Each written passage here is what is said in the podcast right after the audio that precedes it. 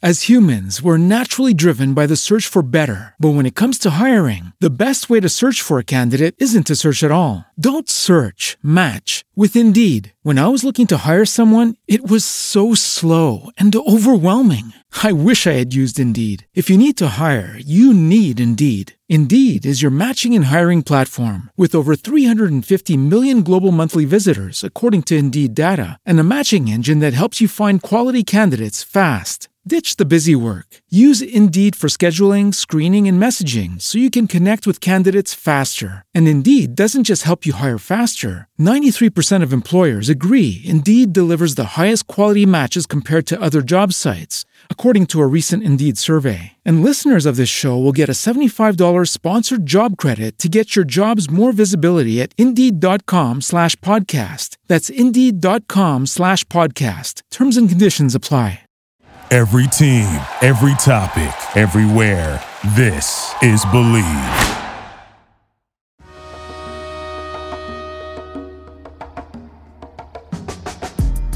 You're listening to MAV Sports Take. Whether it's breaking news or sports business, this is your home for unmuzzled and unconventional sports talk. With Assistant General Manager, Director of Player Personnel, and three time world champion on his resume, David Turner has a thing or two to teach you about pro football. At his side is Ryan Roberts, former college football player, football coach, and NFL Draft Bible's Director of Scouting. Together, they're here to take you on a deep dive into what goes on in the world of sports. Ryan and David, take it away. Good evening, everybody. Here it is, Mass Sports Takes. We're coming on a little bit later than normal, and Ryan is not with me, as you noticed. As you noticed, the colorful background, the SNA live T-shirt going on over there. We got a little color in the house tonight. We got a little commentator Yeah. from Smoking Ashes. I'm gonna I'm gonna turn it into him and let him give it a go. And here he is. Well, Dave, thank you so much for even having having me on here with you, brother. It's a it's a blessing to be here with you, man. And uh, uh, it's it's uh, it's it's a nice thing to be able to turn the tide a little bit and uh, and and jump something that plays so dear to my heart, which is sports, and being able to talk this straight through and true with with you. The one thing I will say is we didn't have to go far. I know your co-host's name is Ryan, so I know you're not gonna be able to mess that up too much today. Exactly. No. This is Ryan from Smoking Ashes. We are on That's the right. sister network. We're on one institution together. Him and his cohorts run. Um, go ahead, you tell him. I'm going to mess it up. You tell him. I don't want to mess Don't up. worry about it, man. So I'm one third of what we call Three the Hard Way. We host our show, the SNA Live podcast. Like you said, we're basically like label mates on on one institution. Uh, uh, we're primarily function out of uh, Smoking Ashes Cigar Lounge, which is one of the hottest, newest, trendiest uh, cigar lounges growing on the East Coast, especially in the Northeast.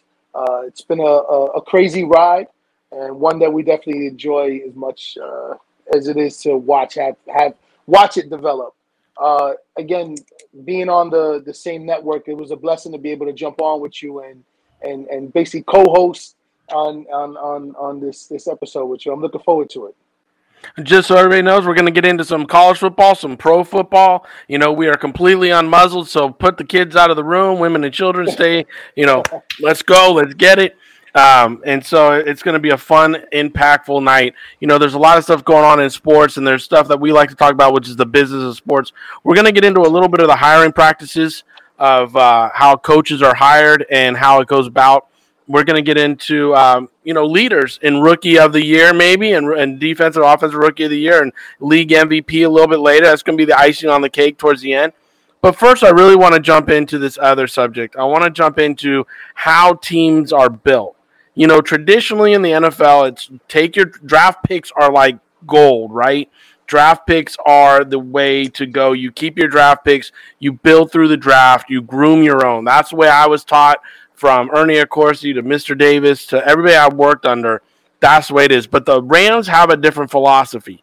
The LA Rams trade every draft pick away. They accumulate veteran players. Somehow they fit them in the cap. Somehow they maneuver the, the money around enough to make it all work. And I want to talk to you, Ryan, about you know you're in you're invested in young people sports. You're really tied into the New Jersey area high school sports and you know the the Pop Warners. You, and you run a league That's there right. for the kids. But when you're talking to these kids and they and they see, you know, for so much of it's go to school, get drafted, be with that team. Now a guy like, you know, now the Rams come in, we're like, nah, screw that. We don't care about the draft. We're just getting the we're plucking players around the league. How do you see this team building work for your your the mindset? Do you think it's going to be a, a successful one or not? I don't know. It's almost like the Rams are trying to take a page out of the NBA's books on just acquiring all these players and just consistently trading. I've never seen a team trade so much currency. And and and like you said, draft picks at the end of the day are currency. And I've never seen a team get rid of so much for these uh, these veteran types of players. And you could tell the mindset is really about them being all in. You know, like every team wants to win the championship, but you could tell these guys with the moves they're making, they're literally all in because you know with them getting rid of all these draft picks, they're not going to have a foundation to build on over the next few years. I personally don't like the process and how it's going with them. I did like the Stafford trade because anything was better than Goff. You know what I mean? I understand that one.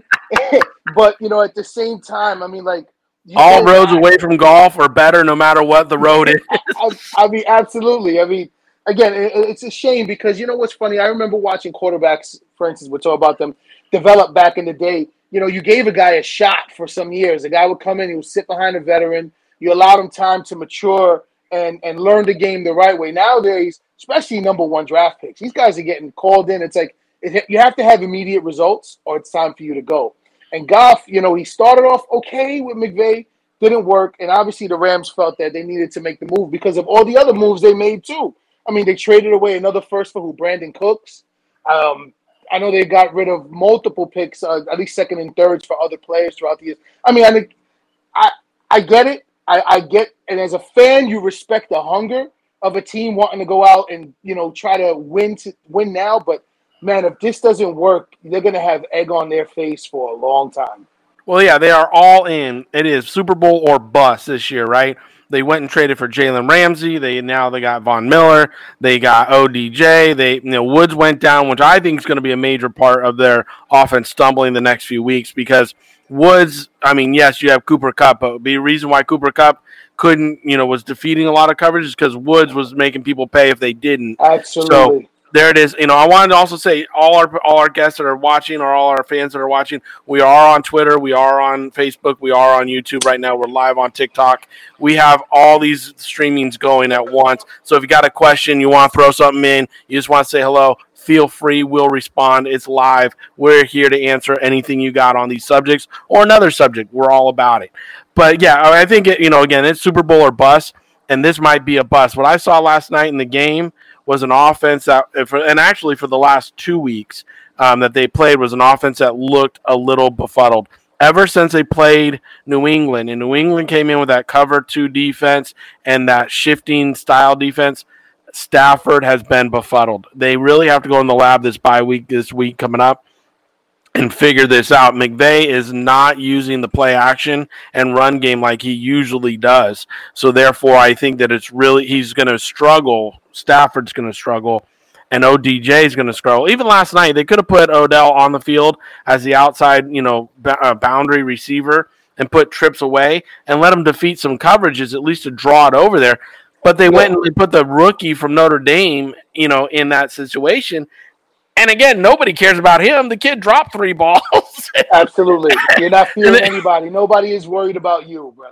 Oh, yeah, nobody's worried about he's like, you know, he's the guy in the fight going like, Yeah, okay, you just stay exactly. over there. Yeah, I'm not I got you. Don't worry about him. He can stay over there. Yeah, if you had Odell on the field, at least they're like, Oh crap, maybe this is a play. You gotta respect it. You have to Yeah, you gotta respect it. You got to respect Odell. So hopefully, out of the bye, they're able to work Odell a little bit better. They get him into the mix, keeping that weapon out there on the outside because right now that offense looked disheveled. And Henderson, here's what I don't get. Last night they had a fourth and goal, and they've done this two weeks in a row now, two flipping weeks in a row. It's a fourth and goal, and they dial up a pass to Henderson, the fucking running back. I mean, I mean, you got Kupp, you got Woods, you got ODJ, all these options. You got Higbee, yeah. you got all these options, and you're dialing up a running back play, like, and then they throw the. Uh, I was just like, I was like, what are you doing, right? Like, what are you doing? And then they get into the red zone last night, and they instead of kicking a field goal, What do they do? They dial up a fake field goal and let the punt. You got you got one of the most potent offenses in the fucking league, and you're dialing up. Yeah, trick plays. Yeah, you're dialing up trick plays. Like, are you serious right now? It's I just- desperation when you go that route to me. It really is. It's And like there's no know, reason for it. you you were getting out muscled up front by the Niners offensive line all night. Okay. You're they wore out your pass rushers because you and you know you got pass rushers, so you got to play from a lead, and you're choosing not to play from a lead when you start doing that stupid shit. I mean, at least kick the field goal, give them an opportunity to you know you know get some points on the board. At that point, it was twenty one to seven or something. Mm-hmm. So you could have went up twenty. You could have got twenty one to ten and went to halftime. You know, down two scores and come back from it. But no, now you're down. You know, two scores, Two but scores for real. fourteen points. Yeah. You know, so it's just a different way of doing things. I'm not a fan of it. I don't really like the way they did it. I think Mc- McVay really needs to get back in the lab and get back to who he is, which is run the football at least. And then again, you trade for Sony Michel, and you're barely using him. Where is he? He's, he's they never pull him out onto the field. And I'm glad you brought his name up. McVay has to go and find that magic that made him important the way he was and relevant years ago. What's funny is he's already acting like he's a veteran coach, an old coach, and it's like he lost his spunk. What happened to him? You know, get out there, get get get get everybody involved. You, you mentioned all the players that they have on that team. He has to get involved in, in the lab and figure out a way how to get these guys the ball faster, make the game move at a different tempo, and bring back that that that that fear that people had when they played against the Rams. I mean, you wanted the quarterback. Stafford is a huge upgrade over Goff. Utilize this guy and his skill set. Don't waste these time and these years of these guys you're bringing here. And that's the thing that. And I, look, and I get this as well. It's a lot of new faces. It's a lot of big personalities. It's a lot of pressure all in one. You know, but hey, it's the big leagues, right? This is what you get paid for. So, so they got to find a way to calm down the outside noise and get back to playing Rams football the way they were normally playing it. He's got to find a trick, like you said, though. He's got to go back in the lab and dial something up. Well, and again, I they asked for it. Like this, they went and shopped in the Gucci section. They didn't go to TJ Maxx. They went and shopped You're in right. Gucci. They're on Rodeo Drive shopping and building their Right. team through that. And this is what you asked for. You paid for it.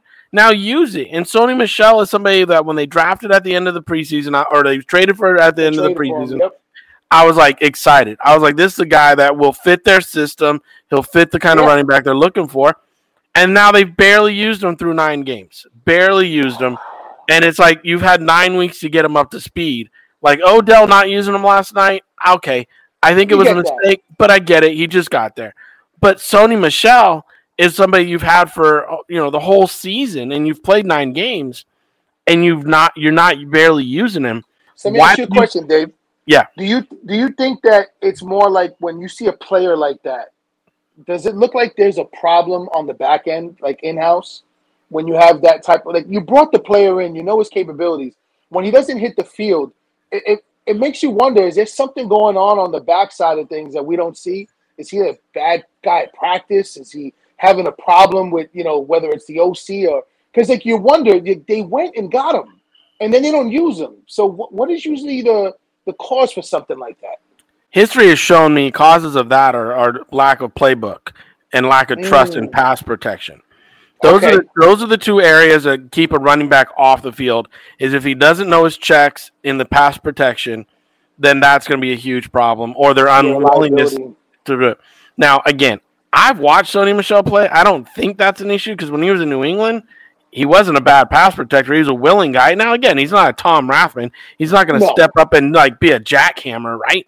But he's a guy that will step up and try get in the way, you know. And that's all you can ask of running backs these days is to step up and get in the way, right?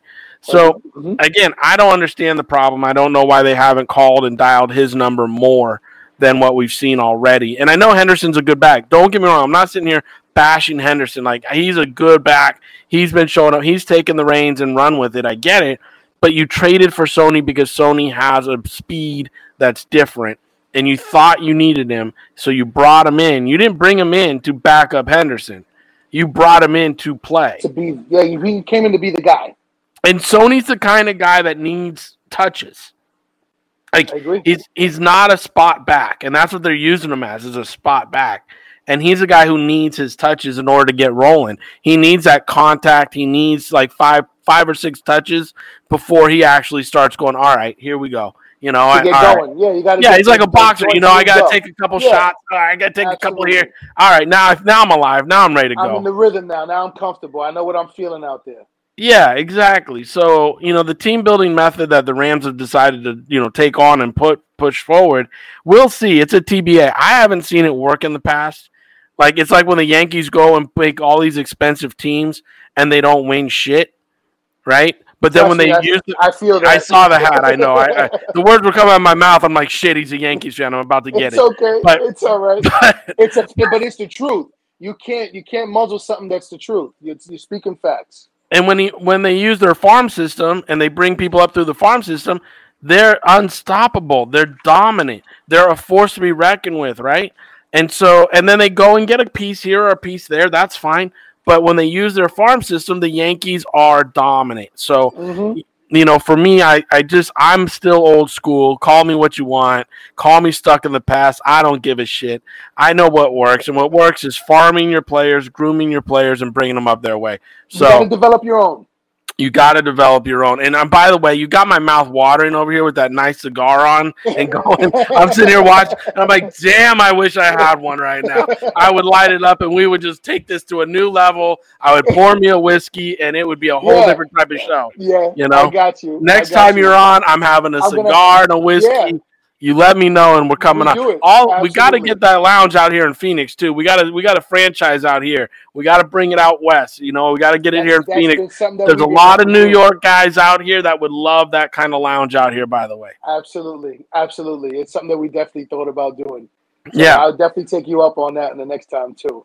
yeah. Come on out, man. We will make it happen out here in the desert. We will get them rolling. Next subject that we're going to turn to really quick. Next one we're going to turn to is the college hiring cycle. Okay. Now, college coaches are already being hired, which I got a problem with. All right. You got UConn and Texas Tech have already fired and rehired their coaches before the seasons are out. And one coach, the one that went to Texas Tech, was at Baylor, I believe, and Yes, he he got and he got hired away from Baylor in the middle of a very good season for Baylor to go to Texas Tech because he was a Texas dominant high school coach. I'm not even going to go there with this hiring process, but again, how fair can the process be when people that are top candidates are still coaching? How much, I mean, and then that becomes a distraction for the team that they're coaching. And I don't want to hear they're professional, they should be able to handle it. No, no, no, no, no. You're getting big effect. you you you're getting young men ready to play each and every week to play a sport and be ready to dominate. And you're in that locker room with a message that we're in this together. We're going to get we're going to dominate. We're going to win the Big 10 we're going to win the Big 12 whatever the case may be. And we're going to go to a bowl game and we're going to you know th- this is your senior season kid. I got you. I'm here for you and now the organizations, and you know, we'll call them schools, I guess, and universities, but they're organizations. They're, they're companies. You're right. Yeah, they're big business. What are they doing? They're poaching people from other staffs mid-season. Now, I know where I sit on this. I sit that it's it's ridiculous, and my resolution I'll I'll, I'll reserve to put into effect until after we hear what you have to say. But definitely let the viewers and our and our audience out here know how you feel about this process. So honestly, I for one, being able to poach mid-season at that is horrible. I've had a slew of friends of mine from baseball, basketball, Division One players, like you just said. You mentioned it. Hey, senior, I got you, kid. This is the year we've been waiting for. And then all of a sudden, that coach who's built all this around you is gone. Somebody else comes in, and you're not their favorite. You're not even their target. They don't even care about you. It's step one for them. So unless you're one of the top guys, real, real top guys, they're not going to come in and you know get you involved right away. Especially some of the guys who play the bench and stuff. So when you have these opportunities to poach mid-season, I mean, I don't understand how you build anything that's stable that way. You always like always have to always be on the lookout that something's going to drop or you're going to lose that other shoe off the foot. because there's no way that it you can build something and have these kids who dedicated their lives and dedicated themselves towards a program, and then you have these coaches that just leave like that midstream or, uh, and like you had mentioned before, preparing for a game is insane, especially if you have somebody in rhythm throughout the entire season. These kids have trained in the off season, they've trained throughout preseason, you know, for college and everything as well. You know, they've been training and practicing forever, and then just to switch it on them, there's no way that you could just turn that on and off like a switch. It's impossible. I don't like that process. I don't think it's fair.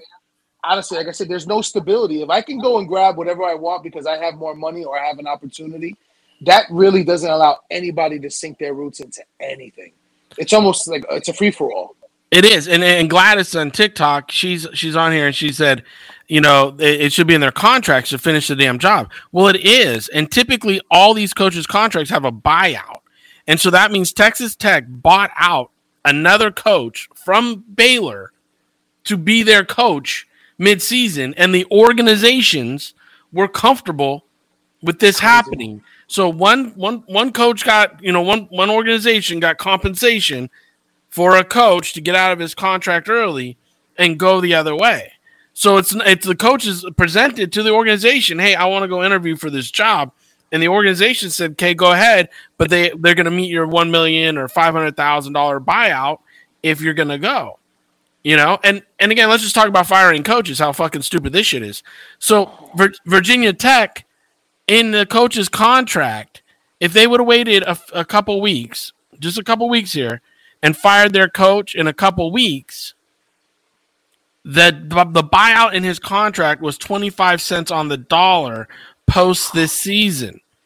They wound up paying 2.2 more million dollars to a fucking coach by firing him early than by firing him at the end of the season. It's so stupid. That had to be personal. Well, again, it's like That's so you, dumb.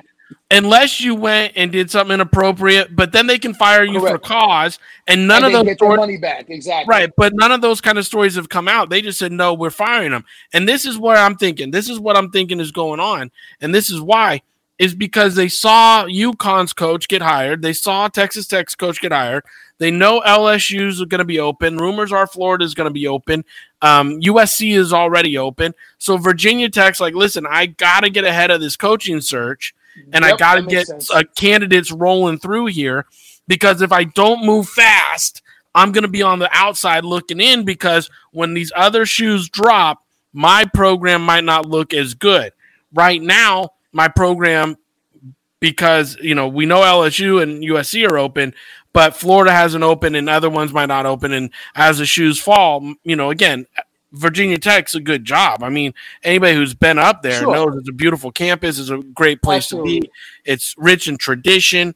So again, great job. But when other jobs open up, it might not be. And this is why my solution to it, and it's been my solution in the NFL for years, and I keep pitching it. No, it's fallen on fucking deaf ears, but I keep pitching it. Is you really need to have a hiring freeze, a post regular season hiring freeze for two weeks. For two weeks. So again, for the regular season college bowl before the bowl games, you go ahead and make your adjustments if you want to, but everybody gets to finish the season out. Nobody's unless there's an egregious contract like what USC did, firing their coach after losing the game. That was a way to make sure that coach didn't win his way back into a job. You're right. They You're wanted right. him gone. They fired him early. So then it was like, okay, go ahead, get rid of him. You know what I mean? But now there should be a two week post season hiring freeze. So nobody can get hired for the job without an interim tag before. And then once season's over, then everybody's got two weeks. So There's you a kind of level the playing field. You level the playing field by doing that. And it's kind of like the NFL. And they listen, at the end of the day, most of these coaches have agents. They're always going to do underhanded deals or talk at least to people and teams and have some stuff situated. But the way you're mentioning it, it does level the playing field or at least make it a little bit more advantageous for everyone to have that chance. Because, like you said, and I made a very, you made a very good point with that. Virginia Tech was just basically sitting there saying, "Oh shit, we're going to have egg on our face. We do got to make a move now because, like you said, other spots open that look better than ours, we're going to be sitting here having to probably keep this guy again or go get somebody else that we really didn't want to begin with. So that would be a great idea. But college football seems to just run on its own set of standards of of, of rules and everything that are, you know, because that goes from the way they've treated the football, the players themselves, and them not being able to benefit. Hey, listen, these guys, man, some of these guys who work because uh, they work at the end of the day. Yes, they're on a scholarship, but a lot of these guys, listen, some of those stadiums, what Notre Dame packs what eighty thousand, right? Yeah, it's up there.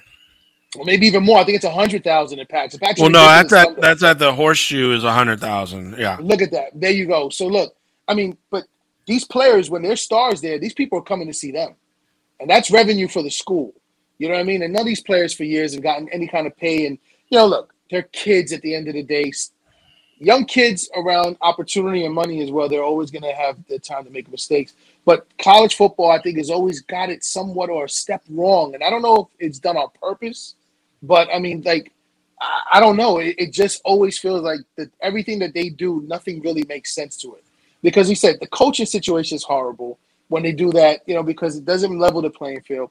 These kids going out there representing these brands, because like you mentioned, their organizations, their companies, they represent these brands. The minute a kid takes any kind of money from an agent because the kid's been eating ramen for the last three weeks outside of the the lunchroom, you know, when he's getting fed, you know what I mean? Like, listen, these kids come with backgrounds, but college football has to do something on how it operates from a standard of from the administrators to the players.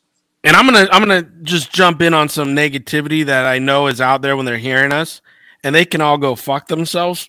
Um, but here's how it goes: these players, yes, they get their college, their dorm rooms, their books, their tutors, all that paid for. I get it. Get it. Mm-hmm. But in 2018, the Big Ten, every school in the Big Ten got a $21 million contract from the Big Ten network. $21 million, where 90, 90% of it came from the viewership of college football and repeat games on college football from there. Now, they are contractually obligated to post Olympic sports and other sports and things on there, but 90% of the avenue, uh, the, rev, the advertising revenue comes from football. Last year, when when football wasn't was you know up in the air and certain teams didn't mm-hmm. play and everything else, I know for a fact Penn State had to take out a nine million dollar loan to bridge the gap of the money they needed. Look at that. Because college football wasn't playing and they missed already the money and the revenue from the basketball tournament. Yep. So it a lot of the college finances are based on the sports and they're making big money. I didn't say $900. I didn't say $900,000. No. I said $9 million. I said yeah. the check was $21 million. Now, it doesn't take $21 million to fund a football program and all the scholarships and everything every year.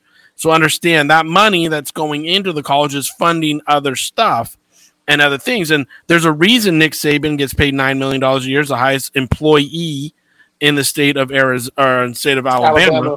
Mm-hmm. because you know what? He generates more money than a lot of companies that are in the state of Alabama by winning championships and driving all the dollars and getting them on you know national TV and having a schedule each and every week that gets them yep. on national TV. Except last week when they played New Mexico, but whatever. They yeah, need a break too. Yeah. They need a break too.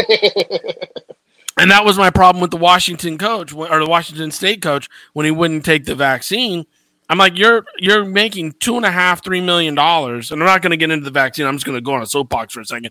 But it was like you make almost two and a half, three million dollars a year, and you're one of the higher paid, if not the highest paid play, uh, person in the state of Washington at Washington State University, and your employer has put a request in and uh, put you know, and you choose not to follow it. Well, as a company, they have put that request for everybody in the state from the governor on down because they're all state employees.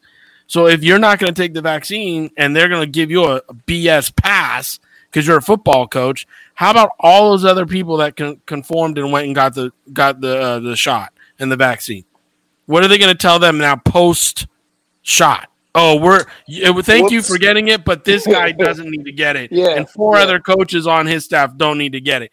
That's not how workplace law works. And see, us in the football industry, we're so used to being able to do what the F we want because we just do what we want all the time. And people look the other way.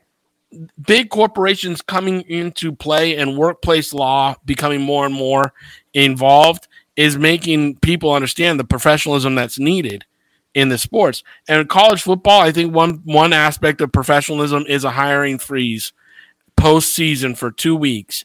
And I would love to see the NFL do it too, because I think that would get more qualified candidates, more interviews, and we wouldn't just see people trouncing over the Rooney rule. We wouldn't just see people, you know, hiring coaches five days after the season um, because they're worried about getting the best uh, assistants and stuff on, you know, on their staff. We would actually, together, yeah.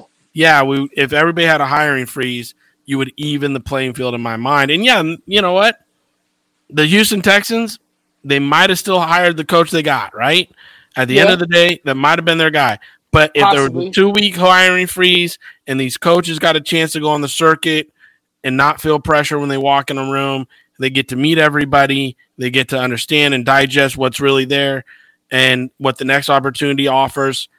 You will see coaches making different decisions, and you'll see. Remember when Reggie White went to Green Bay? Mhm. Rem- Remember when Reggie he interv- he came out to the Niners, and I and he and I was a Niner fan. I was like, "Oh, we're getting Reggie. We're getting Reggie. This is gonna be freaking awesome, right?" And then he chose Green Bay, and I went, "Huh?"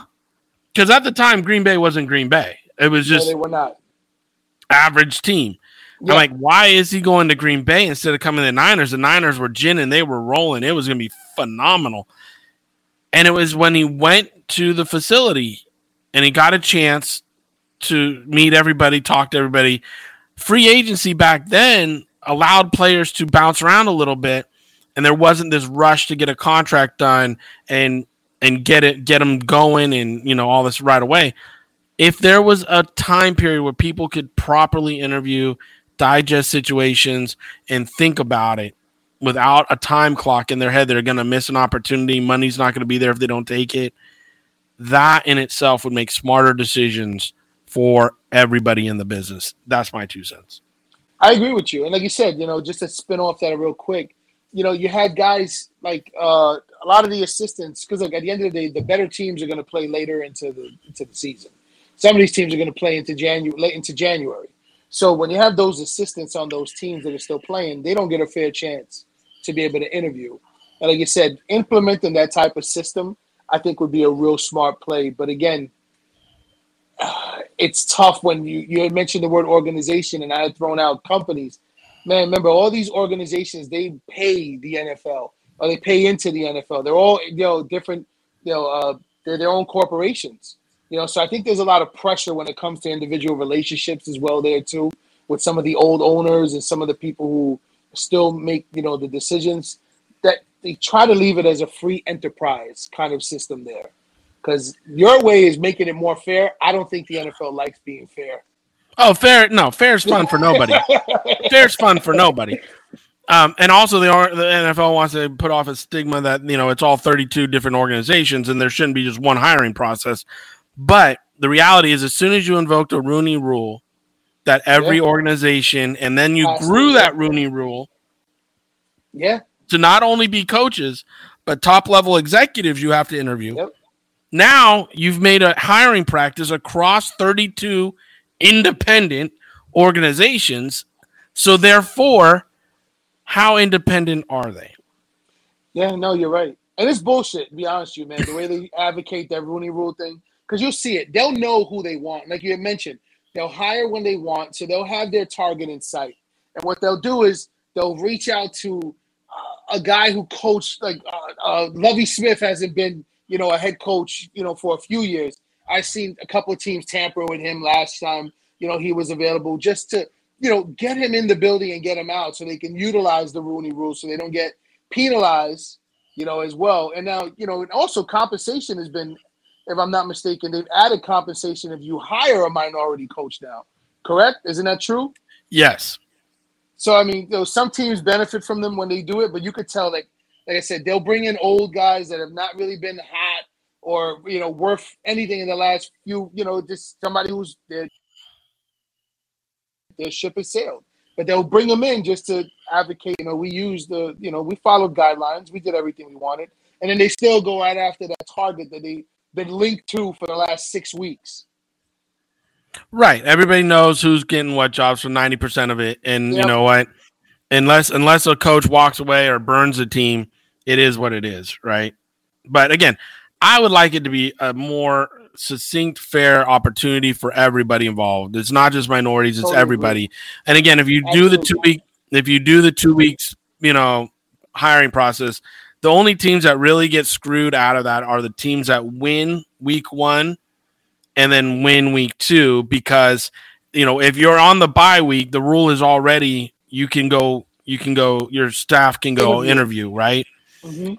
Right. And if you lose week one, that means you still have week two to go interview. So it's only if you win and you're playing into week two and three, then your coaching staffs get kind of screwed on that deal because Yeah. again, they're out, they're out and you got to really wait to do it. But I'm talking like that would be maybe maybe six, maybe, maybe four, six teams, something like that. So Yeah. you know the the reality is, you know, out of a 32 team league, 30 28 to 30 teams would be able to interview their player their their people um, and that's pretty fair it's a lot more fair than what we see right now I get it by the numbers it does, but again, right? Like, am I really trying to go and hire the defensive coordinator of the 32nd ranked team in the NFL for my head coaching position, or am I going to want to try to get somebody who's usually on a staff that's from a, a, a program that's successful? And so most of those teams that are playing deep into January, that's where the pool is deeper for the coaches. So that's why you kind of see some retreads always happening once in a while where you wonder, damn, how the hell they hire this guy? Because sometimes they just rather go with something they knew than to hire, you know, like I said, I'm a Jet fan, right? So I'm used to being on the bottom. uh-oh gladys Yeah. is a jet fan too uh-oh So, so I understand what it's like to be on the bottom of the, you know, the the total pole when it comes to everything for a while. But again, like you know, me personally, if I'm looking to build, you know, you want to go and hire somebody from a successful program, and those guys usually are still playing. You know, they always say a successful coach is a coach who's still coaching. You know, the week after into the playoffs. So I mean, you know, those guys are the ones that you want to try to get the chances to interview, and they never do. Guys like Eric Bieniemy never get a chance. well and here's the here's the thing though if you get the first round bye you can Yes. interview right now it's just one team that gets the first round by because they've extended the playoffs but if you, get the first round though. Yeah, right. keep but if you get the first round bye, you get to interview all the teams, like you said, for the bottom that missed the playoffs, get to interview. Now they lose week one for some reason. There's an upset. That's four teams that get to interview. Yeah. So that puts six teams that don't get to interview at this point. But here's the thing if there's two coaches that are sought after in that pool, as you know, in that pool, then you get to interview all your other candidates one or two times before that other guy becomes available. And if you're just not impressed with those one or two, you know, those other guys that you got to interview, you Mm-hmm. wait for those one or two guys and then you make your move later. You know what I'm saying? But when there's six or seven NFL um, head coaching jobs that are probably going to be available this year, and then you you can fill it, mo- or some of them, five or six of them, with those candidates, and you've had a chance to interview three, four, six. I remember one time I was at the Oakland Raiders, we literally interviewed seven different men to coach that team. Mr. Davis was the first one to fire his coach, last one to hire his coach because he took his time. He took his time getting it right. And now, did he get it right? I'm not going to go there. But I'm saying he worked the process No, I get it. I to get it right. So that being said, if you have a, a young athlete that is, you know, looking for an opportunity, Maverick Sports Consulting has moved into the high school recruiting role. We are now open and helping young players re- get recruited, whether it's in football, basketball, baseball, softball, even cheer and dance. If you are looking for an opportunity to extend your child's reach into college football, college athletics at all, please reach out to Maverick Sports Consulting today and sign up for our high school scouting package. That will get them an advantage over their competition. Next segment. if That you're is look, fantastic, by the way. That really is. Oh, thank you. You know, it was something that uh, a friend of ours, Keenan, brought to me, and he was like, "Hey, you know all these college colleges, you know the in and outs and how to work it. Why don't you, you know, open up college or high school packages to help these young men and women get scholarships?" And I said, "You know what? I never even thought about my reach that way, but it's true. So I was like, okay, let me open up that. And um, I started that up a few weeks ago and I got three clients already from football because that's my strength. And, you know, I'm trying to work more on getting everybody else. So, well, listen, I'm, I'm over here in the Big North. Uh, Big North football over here is pretty, pretty uh, impressive uh, for being in Jersey. There's a lot of powerhouse schools out here. So I definitely will toss your name around to a lot of these uh, circles and pools that I'm tied to over here. There's I appreciate that. Kids that are definitely trying to get into that. Yeah, and I, again, I, I I know so many coaches around, and it's funny when Keenan and I were talking. I was like, "Oh yeah, this guy," oh, yeah. and he's just like, "See, this is why you can just pick up a phone and call somebody." And I'm like, "I know it's not going to be instantaneous scholarship if I call, but no. I, I, I also know I can help push it along a little bit and maybe get a kid an extra view or two, and you never know what happens, right?" Absolutely. So, absolutely here at the midway point, you know, I know we're eight, nine games in, but it's a 17 week season. So it's not like we have a true midpoint anymore, right? Who do you think are the lead bell cows for league MVP this year? Who is going to get the overall league MVP this year? I don't know right now. I'm such I'm at such a toss up, and injuries are playing a big key right now to some of the decisions. I you know like for me, you got man I hated seeing Kyler Murray go down. To be honest with you, uh, the, the, way Arizona was playing, then you have the old guy in Aaron Rodgers who doesn't know how to stay down. You know, um, a lot of the youth hasn't really trans transferred over yet. You know, into taking over as far as the quarterback position. Uh, uh, league MVP for me, I don't know, man. I, I'm I'm really tossed up. Well, it's funny if you would have asked me two weeks ago or even three weeks ago Tom Brady and Stafford were like neck they and neck. fire. Yeah, they were. They were fire. and Kyler Murray was fire. So like you're like, and Aaron Rodgers, you're like, okay, man, we got four quarterbacks yes. going. You had Derrick Henry running like a stud yes. again, right? Mm-hmm. You were like, okay, here we go. Like I got it. Like I can answer this question. But then, but then somebody ran over a nail and Tom and Tom Brady has become human, and Aaron yeah. Rodgers, uh, you know, is is is immune or Aaron whatever Rodgers. now. He's and Aaron Rodgers, yeah, yeah, Aaron Rodgers is Aaron Rodgers, the ego and all, and then you got Kyler got banged up, and you got you know Stafford who's fallen you know down to normal ranks again too. So it's it's really like you look at and Patrick Mahomes has not been playing like Pat Mahomes, Mahomes. hasn't been playing exactly. It's so I, I don't know. I, I don't know who to give it to at this point. If you had to give it to somebody, well, I mean, I mean, uh, and again, if Dak didn't get hurt and didn't have that yes. game like he did against Denver, yeah. like that Denver game is a thorn in Dak's side right now because they were balling, they were balling, and then what they just did this week was like, yeah, that's what you were supposed to look like freaking against Denver, and Denver. you shit yourself. Exactly. You know, yeah, so shit the bed. Yeah, you're right. Yeah, completely shit down their legs. You know, and there's there's I mean, I sit here and I think about it. I'm like, you can go to Buffalo, you can say Josh Allen, but when they went to Jacksonville, he threw up a stinker there too. He threw up a stinker in Jacksonville. Now I know we got like seven games to go, but at the midway point, I don't think there's any clear lead dog that's pulling this sled and that's looking like it's time to go home. You know what I mean? I agree with you. I really do. That's why I say I, it's just I, I, have. If I had, if, if you had to put a gun to my head, I had to give an answer. I would probably lean towards Dak, regardless of the flop. But I mean, oh, man, because Dallas does look great. But again, like you said, I didn't jump out and say him say his name because I felt a certain kind of way with that Denver game. That was a game he was supposed to go out there and make it a defining moment of why he is America's choice, being you know being America's team, he should have been you know the hands down guy and proved his worth with that kind of win right there. You're supposed to beat them. And when you talk about the MVP, again, granted, everyone else has had a you know up and down season, but that one would have set him by far away from everybody else, especially due to the injuries and the way these guys have had uh, farts lately. Yeah, and again, I mean, there's just I mean, there's no receivers jumping off the page where I'm like, this guy's uncoverable. There's no running back. I mean, Jonathan again was it uh, Jonathan um, Taylor from yeah. uh, from Indy's having a great year. Derrick Yes, Henry's is. having a great.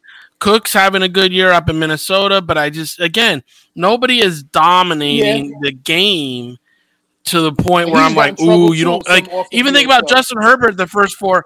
Justin Herbert the first four weeks, you were like, oh, ho, ho, ho, this boy was balling, right? And now Mike Williams can't hasn't caught a touchdown pass in like three weeks. It's like, when did Mike Williams get kryptonite? Like, what's going on here, right? It's true. So it's like they're hot and they're streaky. No one's staying consistent and going. So I'm I'm really befuddled. I don't know. I mean, if I had to give him a nod, nod, it would be to Dak because I think Dak has got the best team around him right now, and I think you know legitimately at the end of the year his numbers could ridiculously be be, be really inflated and the way that they're playing is is really high level and their division is very low level so he's going to have a chance to pad the stats a lot in the weeks to come so if i had to say right now you put a gun to my head i would say Dak Yeah, I'm with you, brother. Absolutely. Absolutely. now let's turn our attention to the young bucks and let's go to the offensive side of the ball let's start on offense who's your lead rookie offensive player of the year right now so that was a tough one for me. I mean, uh, and, and again, for one, being a Jet fan, I haven't seen much from Zach. You know, he got caught with his injury, but I only mentioned the Jets because I got to mention the counterpart that we usually don't like to root for, and that's the Pats. I have to sit here and say I am really surprised with the play of Mac Jones. He was the last quarterback taken out of the prime guys in the first round. You know, uh, he was called the safe pick. I guess it is showing thus far, you know, listen, Bill Belichick is an amazing coach. Never has had a bad season since he's been up there. Um, you know, and well, he had a bad season, but I mean, geez, look at how many he's had that were great. Uh, I would say that from a standpoint of stability, when you look at an organization, for me, I look at Mac Jones and I say this kid jumps off the charts for me. But as far as what we're saying is offensive player of the year, Ja'Marr Chase seems to just be unguardable. I really like the kid. I like his I like his spunk. Being in there with Joe Burrow, they still look like they're playing backyard football sometimes, like when they were in LSU. Uh, Najee Harris is there too. It's hard for me to really, you know, pinpoint one of them, but man, oh man, I I would say from a dynamic standpoint, though, I'd have to go with the latter of the three that I mentioned. Najee jo- Najee Harris has he's got some incredible stats so far with Pittsburgh, and I think he's kept them in a lot of games. You know what I mean? But you know, would you consider the offensive player of the year to be almost like the MVP? Correct? And the MVP is the most important guy, right? So if we take Najee off, you take Ja'Marr off, the teams get worse, obviously. But does New England get more damage by losing Mac Jones than the other two? You know, so I, that's how I went when I tried to grade this situation for me. So on my list, it's sad to say, like I said, I had to go with Mac Jones with Najee Harris right there as well. I'm gonna say this: you're so close to one of my candidates, and physically, and you didn't mention his name. I'm surprised. You talk about Smith? Yes, I, I, I listen. I was gonna go there. He, you know what it is too, bro, the Heisman Trophy winner coming know, into the league at 160 something pounds, and last week he had two touchdowns. I mean, he's a guy, and, and he's not playing on a stellar team. He's not playing again on a stellar offense. It's, people are focused on this kid, and he has stayed healthy, and he has stayed on the field, and he has stayed productive. Him, Kyle Pitts, Chase, Mac Jones, and like you said, um, Najee are the five in which I had pegged. You know, I think the Giants are fucking Tony because Tony that one game really was like unbelievable. It's like you saw the the the Tony that really could be, The and then they stopped. And then Jason Garrett stops throwing on the ball, so we won't go there because this isn't a Giant Bass show. But I do that with Patricia Traina every week after Giants games. So maybe you want to listen to Patricia Traina's podcast. gonna do that. Lock on Giants. Feel free to lock on every post Giants. I'm on there and we talk about Giants football, so you'll hear my feelings on the play calling ability. But you know, I really think those are the top five, and I think you're 100 percent correct in your assessment. Najee Harris has kept the has kept the Pittsburgh Steelers in a lot of games. He's made catches both, or he's made plays both catching and running the ball. He's picked up the third third and ones and fourth and inches for Yeah. him. He's a banger. He's exactly what they needed and what they wanted, and you know, everybody knew that was their pick, and they let him just fall right to him. You know, and, I and- wanted him. yeah, I, I mean, he was an incredible pick. He's an incredible player. If you haven't had a chance to watch Najee play this year, tune into a Pittsburgh Steelers game just to watch this young man play. He's an incredible player. I mean, it takes two and three guys to get him down. This is the next Derrick Henry. I understand you're watching the next, but this one catches the ball better. You know, Yes, he catches the ball I think better. he's got he's got over 40 catches this year. He's he's 40 ter- like you said, he's got some ridiculous stats that nobody knows Yeah. about because they're not watching Pittsburgh. And Pittsburgh fans know what I'm talking about. They're all sitting there nodding their head right now. The Steeler fans are like, "Hell yeah, we know. Yeah, we got him." I know. And they got another young tight end in Pat Freiermuth who's starting to make I a like play. him But, too. but Absolutely. Pat's not in the league MVP mode just yet no. but he's he's making a play, and I love that they got him too because he fits exactly the Heath Miller, you know, old school type tight end that they love to have there too. But going on to Kyle Pitts, I mean, you talk about a rare athlete at tight end. stud.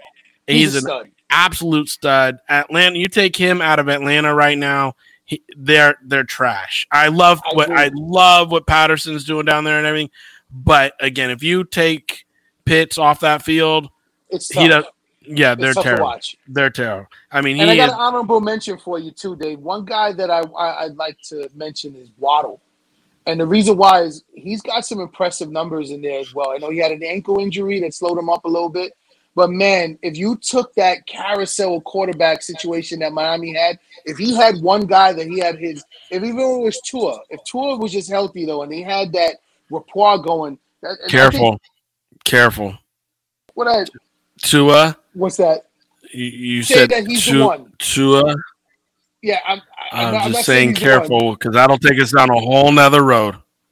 No, no, I, I'm not saying he's the one. I'm just meaning in a sense with some type of uh because for instance, the guy's Gotcha. got seven catches for over 550 yards. I think he's got a couple of TDs. You know I mean? But if he had somebody consistent throwing him the ball, I think he would have a lot more uh, big plays. He's got bigger play, and that's the one reason I didn't like Smith as as like one of the higher guys. I love his his play of the year was like 36, 37 yards. So he's not a big play guy, but he is consistent. He hasn't really, you know, been electric. He's scoring touchdowns though. At the end of the day, it doesn't matter if you score two touchdowns in a game and have four yards. It doesn't matter. You still got two touchdowns. I understand that. But you know, you you know these guys though. You know, you again, it goes back to the pressure of these young guys. They have so much expectation for them coming in. They have to come in and be stars, and if not, they're automatically labeled busts. You know, and I hear you. Like I love Chase. I really do. I think he's an amazing talent. You know, and doing his thing up in up in um, Cincinnati, knocking it out with, like you said, his his college teammate in Burrow. And he's explosive. He's got balance, body control, everything you want in a receiver. You got a rare talent there. You got, a, I think, a very good talent in Smith. But like you said, I'm not a Mac Jones fan. In the draft, when I when people I'm were talking about first round, I'm like, no, sorry. But I said if there's a first round team that he fits their system, It's and anybody who listens to Mav Sports Take, anybody who listens to me talk on other shows, I'm all about system. Get the fit for your coach and make sure that he has the right players for his system. Mac Jones fit their system 100%, and you're seeing the maturation of a very good young quarterback who will always be compared to Tom Brady because that's who he's, you know, replacing. But again, he's not Tom Brady, but you're seeing a very, very good young quarterback in a system that fits him that has some very good longevity to him if if he stays healthy. So it, at this at the midway point, as much as I love Chase Smith, Pitts, and and and uh, Najee, I would have to say the one I would go with right now would be Mac Jones. See, you and me are right on point. I'm, I'm glad I'm hanging in there with Yeah. you, Dave. With these. No, I think it's Mac Jones with Chase a very very very close second. And if Mac Yeah. falls off, I think Chase takes it at the end of the year. Totally agree with you with that, man. And that's nothing against the other guys. I just think Chase No. has still got a lot of explosive plays in him, like you said. and Smith has got some more touchdowns in him, and and Najee's Yeah, got does. some stuff that I just don't think is going to have enough exposure to get him the votes. But Chase at the end of the year, if if if New England falls off a little bit, Chase I think will ultimately become the offensive rookie of the year. Totally agree. And I like that you bring in Waddle. Waddle was one of my favorite players coming out of the draft and everything. I just don't think that he's done enough with Miami uh, with their winning records and touchdowns and different things. He's Totally made agree. 60 catches and 500 yards. But again, he he could be better. I agree with you 100%. If he was on a different team, would be way better. Um, and and you know, again, he's got the talent to be, but he's just not going to have the exposure and numbers to be. Totally agree. Now, rookie defensive player of the year. This is going to be interesting because there are some very interesting rookies. One in particular is really in my head, but I want to hear what you have to say about it. I mean, if we're gonna just go, I, it's hard to not identify the the elephant in the room when it comes to the defensive guys. For me, hands down, it's the former Penn State star Micah Parsons. I mean, the guy is an animal. He looks like he was designed to be an NFL player. Uh, it, looks like he's been here for a while already. He's uh, he became the the immediate face of that Dallas defense. Uh, he's making plays all over the place. Not only is he sacking a quarterback, he's got tackles for loss, he's got pass defenses. Uh, I think he's got a, I think he's got a forced fumble or recovery in there. I mean, the guy is a difference maker. Um, for me, again, he's the one that stands out. Call me biased. He's the guy that I watched the most coming out uh, into the draft as far as the defensive guys came. Micah Parsons is living up to everything that I thought he would have. He's definitely my my my shoe in. And again, I think he is the lead dog right now. He is pulling this cart. It's going to take a lot to get him off that that podium and uh, away from that trophy. Now, I'll say this: before Jaycee Horn got got hurt, that young man was balling at corner. He's I mean, special. He is he- special. he was special. And then you got Stokes, who's playing Yes. really good football. You got um, uh, who's the kid? Uh, there's a linebacker at Kansas City uh, out of Missouri. Good God, this is when I need my other Ryan because he knows all these names. He's so much better at names than I am. That's But not he- a joke, right? No, it's uh, he's a he's a young kid. He's a rookie, obviously, out of Missouri, and he he's there playing middle linebacker. He's having a really really good year there. So there's about there's about four or five, and and here's the thing: Micah though is like you said, a cut above. They've started him playing linebacker. They had a ton of injuries to their pass rushers. The kid went to Penn State as a as a young freshman and sophomore playing pass rusher. Then they stood him up. They so the Dallas Cowboy puts his hand put their hand in the dirt mid game, mid game like week four, and he winds up with like four sacks. He can't breathe. He's taking oxygen on the sideline. He goes back in. I mean, this young man like willed his way to playing and finishing this game, and and since then he's like he's just made some really critical big plays. I thought now when the Giants traded out of their spot, Micah was still available. They they dropped that one. I swear they dropped that one. I know they dropped back because the deal that they got for it's for sweet. it was sweet. it was a sweet deal. It was a lot of capital. It was a lot of cashish, a lot of cashish to trade out of that spot and let somebody up come up and get a quarterback. But by letting Micah Parsons leave the the New York Giants, to me, made a mistake because their defense could have used Micah Parsons. And now they got to play against him twice a year. and now they got to play him against twice a year. And yeah, it's it, it's going to be a beast to block for years and years to come. This one was a little easier, I think, than the offense. You and I agree on that. There was a there was a lead dog coming into it. Um, Yeah. I'm gonna I'm gonna ask Ryan next week if he if he has opinions on this and see where he lines up Yeah, with us. absolutely. But I think we're 100 percent right now with Mac Jones and and Micah Parsons sitting there looking us in the face. I think at the midway point, those are the ones that are really um, standing out the most. Now we have about three minutes left in the show, so before I wrap up, final thought. Ryan, jump on here. Tell the folks, the family, everybody how to get a hold of you. Tell everybody what you guys do again. Make sure you plug your social media and everywhere else. So, you know, you use this time for you. Actually, I appreciate it. Again, you can catch us with the SNA Live podcast again on One Institution Media. Uh, you can catch us on SNA Live podcast across all platforms from uh, Instagram, Twitter, uh, Twitch, YouTube. We got them all. We got the accounts bubbling with them all. Uh, you can you can definitely find us. I know OIM is dropping the the, the app soon. So once OIM drops that app, it'll be easier to find all of us. You can download us right onto your mobile device. But uh, you know, and I'm really looking forward to that. It's been a pleasure working here at one institution, and uh, again, we're a part of Smoking Ashes. Uh, it's one of the biggest cigar lounges up in the Northeast. We've kind of built a real big niche for ourselves in the last two years. Pushed through COVID. Uh, we were a lifeline for at least 500 people throughout COVID up here, due to the the the setup of our our show, our our our lounge. We have a great big uh, parking lot, which we were hosting tailgate parties during the height of COVID, which allowed people just to sit in their own little bubbles. And we would put DJs outside, and we gave people life again during the time where they couldn't find themselves because most of the people were also by themselves. You know, some people who don't they don't have significant others, they live by themselves. They were quarantined. They were going crazy. So we gave people a place to let loose, and it's the people have taken care back of us, and they've put us on a platform pushed us through the roof out here. I mean, we have all the time. We film music videos here. There's filming documentaries here. It's it's been a blessing to be a part of this ride. And again, I appreciate you, David, having me out here with you. Uh, you know, and cross branding. You know, both of uh, the the uh, the, um, the platforms. Uh, I appreciate you, and I definitely will be a thorn in your side. Now we're gonna talk sports throughout the rest of this year. Definitely gonna side text you during the week when we talk about games. And again, oh, okay. You know, I, yeah. I do the. I, you know what I gotten into now? I gotten into the uh, the daily fantasy sports. Um, oh. I'm betting like crazy now that it's legal oh. out here. It's yeah. fun as shit. I'm having it a great is. time, and it's fun. It's like I might lose a little, but I don't. I haven't lost really big. I've won big a couple times, but it's like I'm still getting my feet wet. I know I got some a, a little bit left of the season.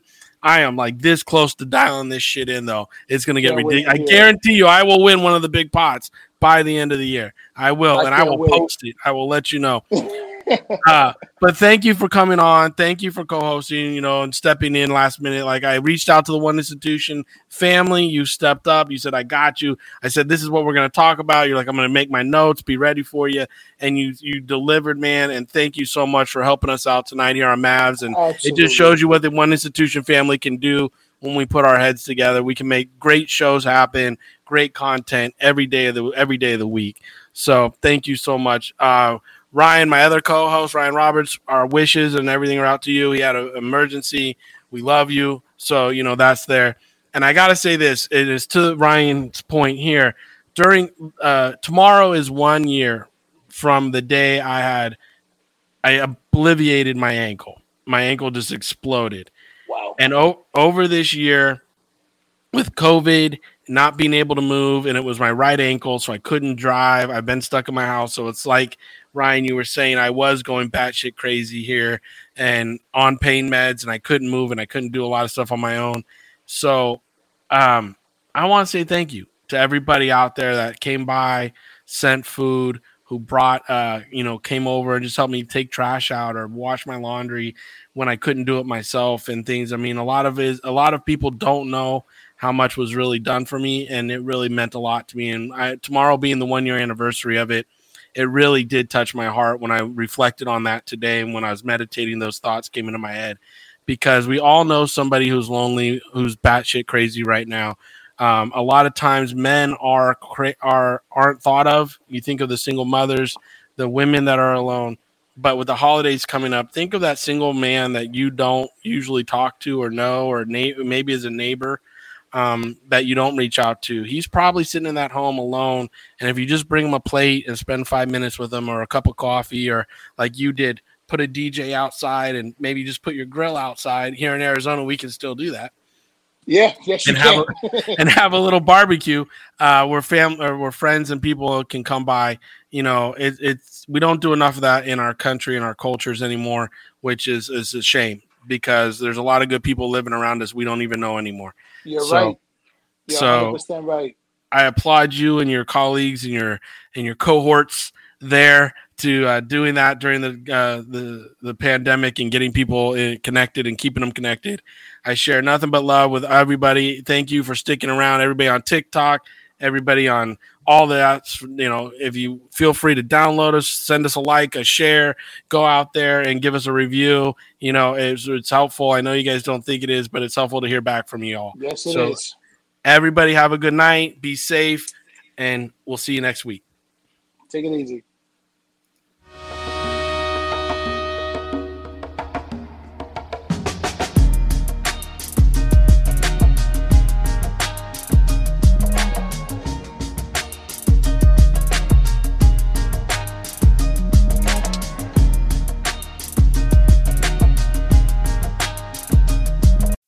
As humans, we're naturally driven by the search for better. But when it comes to hiring, the best way to search for a candidate isn't to search at all. Don't search, match with Indeed. When I was looking to hire someone, it was so slow and overwhelming. I wish I had used Indeed. If you need to hire, you need Indeed. Indeed is your matching and hiring platform with over 350 million global monthly visitors, according to Indeed data, and a matching engine that helps you find quality candidates fast. Ditch the busy work. Use Indeed for scheduling, screening, and messaging so you can connect with candidates faster. And Indeed doesn't just help you hire faster. 93% of employers agree Indeed delivers the highest quality matches compared to other job sites, according to a recent Indeed survey. And listeners of this show will get a $75 sponsored job credit to get your jobs more visibility at Indeed.com slash podcast. That's Indeed.com slash podcast. Terms and conditions apply.